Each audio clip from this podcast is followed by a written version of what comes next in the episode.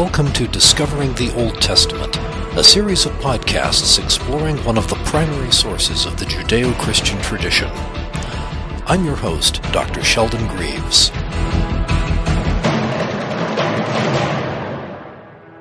Welcome to episode 36 of Discovering the Old Testament, where we will continue where we left off with the prophet Jeremiah and continue on with a shorter book, Lamentations. In our previous installment, we talked about the life and times of Jeremiah, and they were not pleasant times for the prophet or for the Jewish people. Jeremiah lived from a time of hope under the young reformer King Josiah to a time of utter despair as he watched his beloved Jerusalem fall to the Babylonians. Jeremiah has become synonymous with gloomy prophecy, especially uttered as a futile gesture against what seems in retrospect to be the inevitable bad fortune and death. Our word for a dire prediction, Jeremiad, recalls the despairing character of much of his writing. The situation for Judah near the beginning of the 6th century BCE was deteriorating fast. One hardly needed to be a prophet to see what was going on as far as Jerusalem was concerned. To use a biblical metaphor, pretty much everyone could read the writing on the wall. One of the characteristics of a prophet is to point out what was not expected or intended. Jeremiah had already predicted the doom of Jerusalem in his prophetic mano e mano with the false prophet Hananiah. But now, with the fall of Jerusalem nearly or already accomplished, a new message was needed. Just as things looked as dark as they could get for the Jews, Jeremiah, the great kahuna of Buzzkill, offers a message of hope. When Jeremiah began his ministry, he was commissioned, quote, to uproot and break down, to demolish and destroy, to build and to plant, Now that everything was uprooted, broken down, demolished, and destroyed, it was time to build and plant. As before, as with other prophets before him, Jeremiah used actions and gestures to communicate his message, often at the expense of personal dignity, such as wearing a yoke as if he were an ox. But this time the message is one of hope for the future. Jeremiah buys a family farm in chapter 32 in spite of the fact that the land was already under the control of the Babylonians.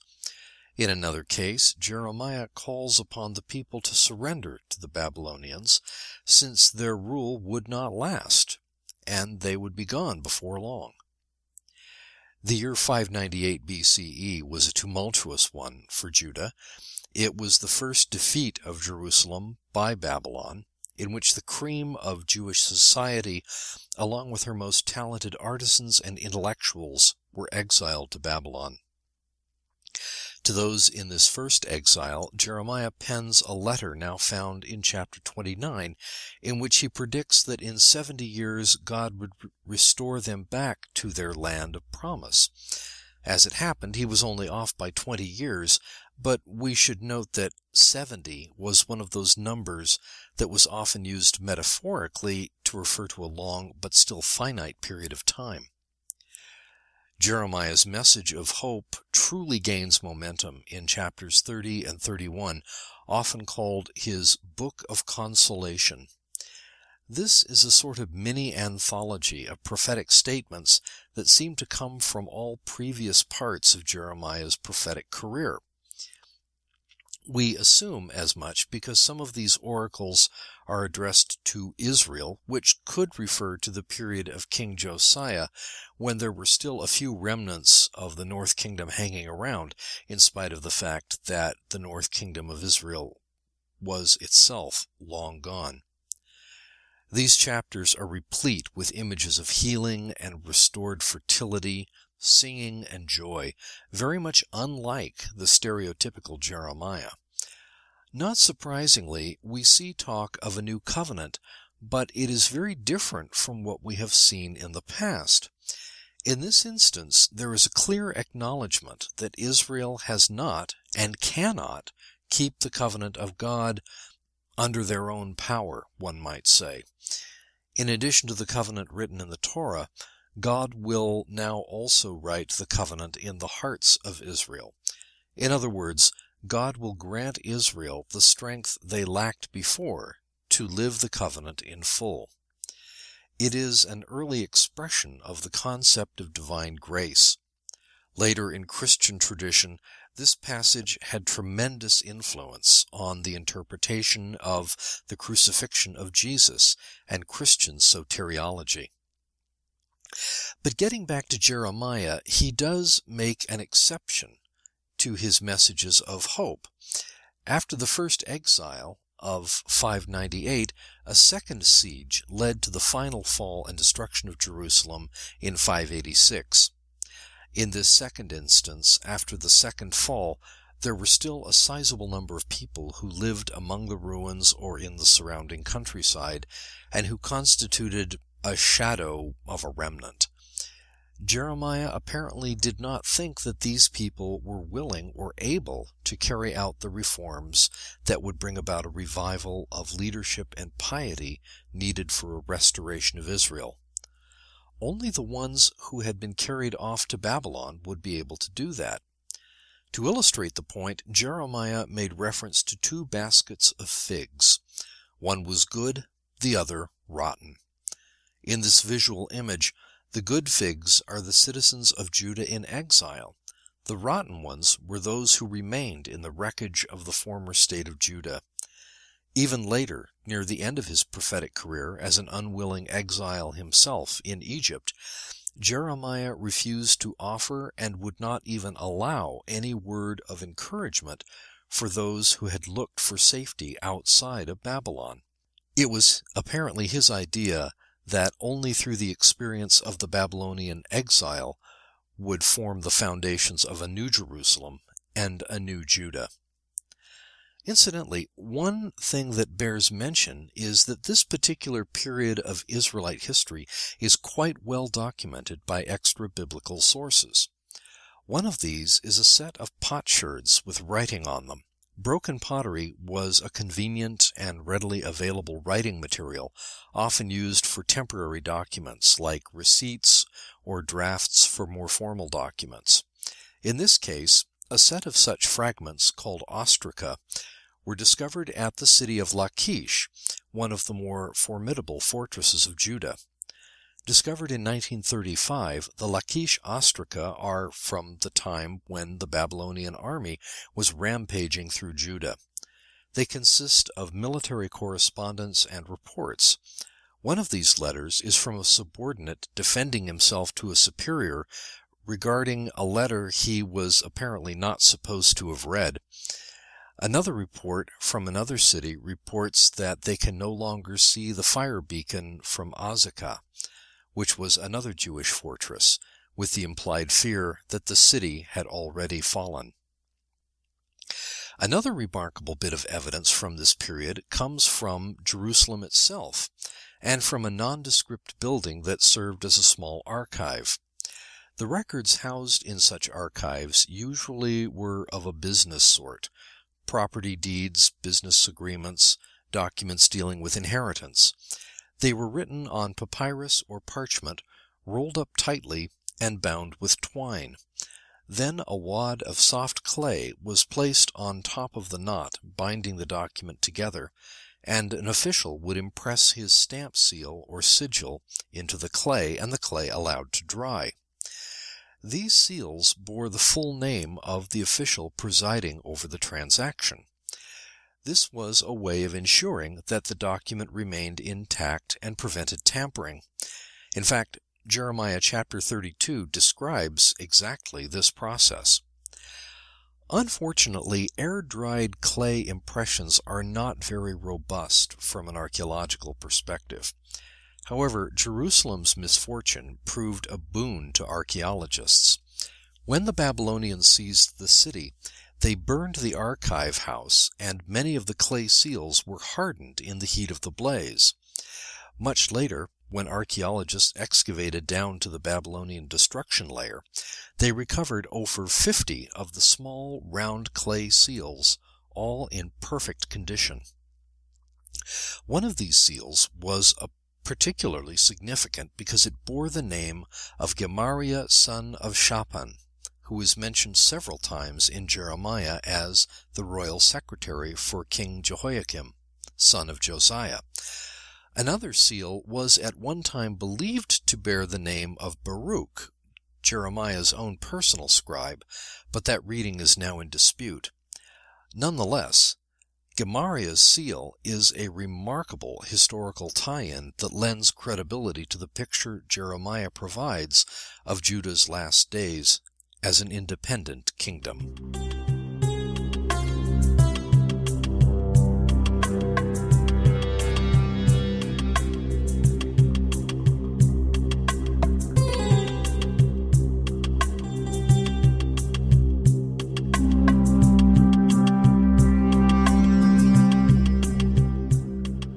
Causes of the destruction of Judah and Jerusalem, according to Jeremiah, were legion, but they can be broken down into two major categories. The first consisted of a clumsy and ham-handed foreign policy in trying to navigate between a resurgent Babylon, the machinations of Egypt, and the usual local squabbles with neighboring powers. But when Jeremiah gets down to the nitty-gritty in chapter 22, he speaks directly to the king himself and is about as subtle as a kosher baseball bat. Woe to him who builds his house by unrighteousness, and his upper rooms by injustice, who makes his neighbors work for nothing, and does not give them their wages, who says, I will build myself a spacious house, with large upper rooms, and who cuts out windows for it, paneling it with cedar, and painting it with vermilion. Are you a king because you compete in cedar? Did not your father eat and drink and do justice and righteousness? Then it was well with him. He judged the cause of the poor and needy. Then it was well.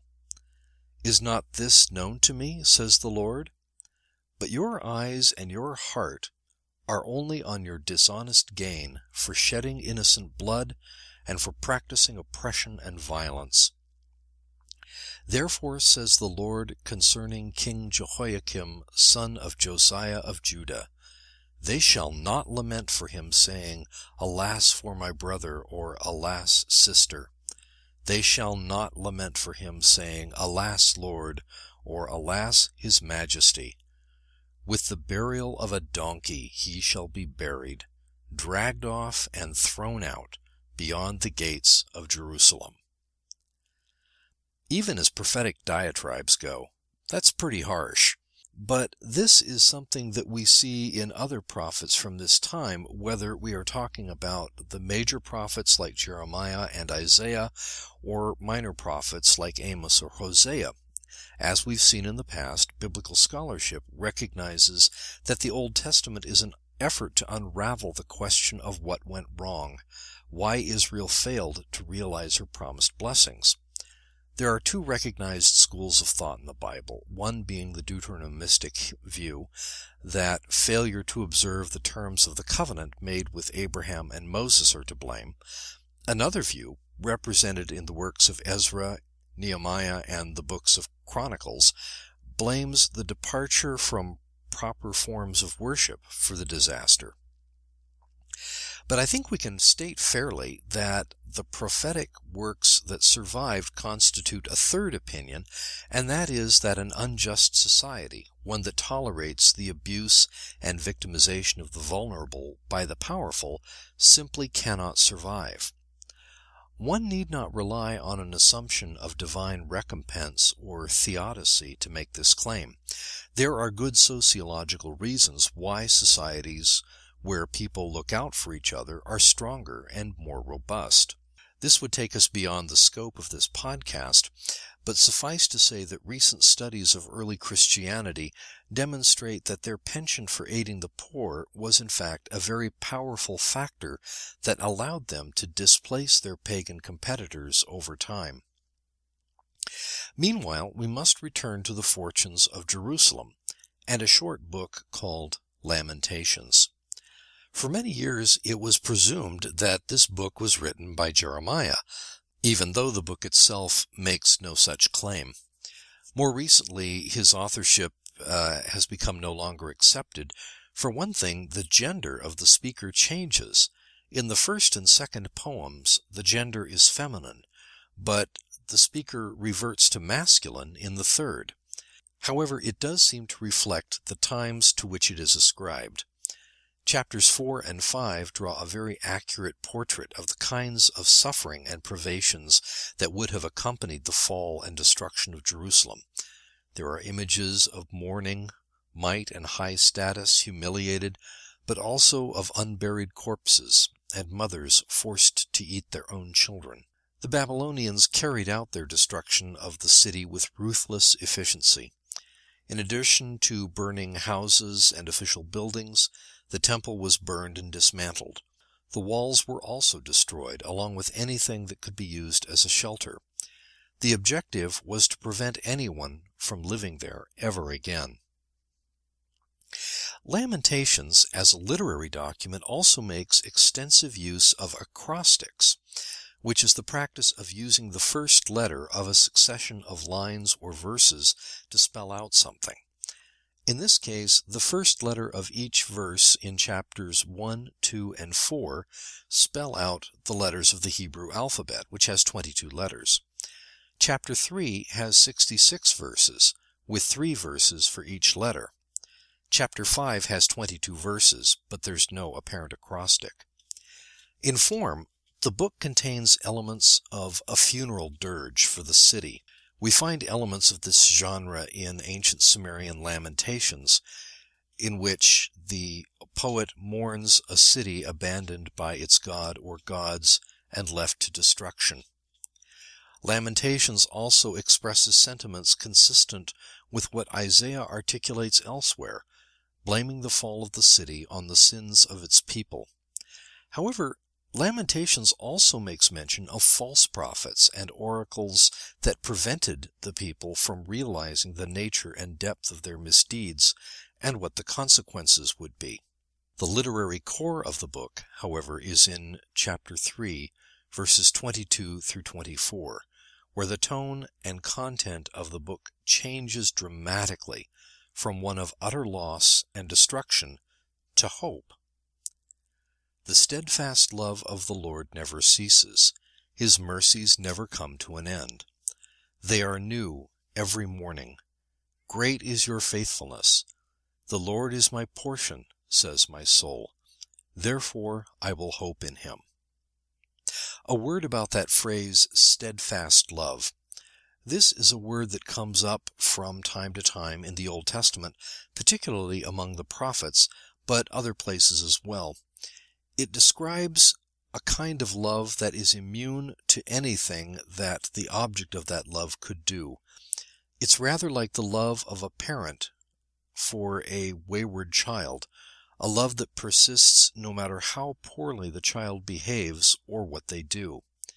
Implicit in this word is the hope and eventual mercy on which Jeremiah and other prophets hung their hopes for renewal and revival even if it was just a small fragment of the nation that once was. As the chapter continues, the author makes the argument that if the Lord can so completely decimate and devastate his own people, he likewise has the power to rebuild what was destroyed. The God of Lamentations is a God of justice, for whom punishment is finite, measured to the offense, those enemies who brought down Israel will receive their punishment in due course, but for God's people, this is a time for reflection and repentance. At the same time, Lamentations ends with a sense of uncertainty. The last two verses of chapter 5 raise the possibility that God may have rejected and abandoned Judah for good. Restore to us yourself, O Lord, that we may be restored. Renew our days as of old, unless you have utterly rejected us and are angry with us beyond measure. that uncertainty would drag out through the 50 years of exile in Babylon.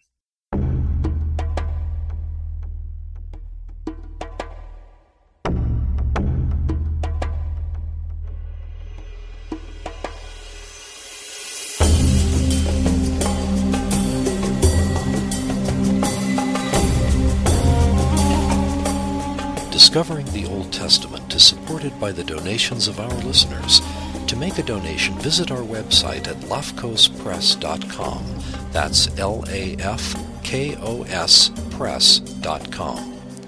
Discovering the Old Testament is a production of Lafkos Press of San Jose, California. Join us again next time as we continue our journey through the mysterious and exotic world of the Old Testament.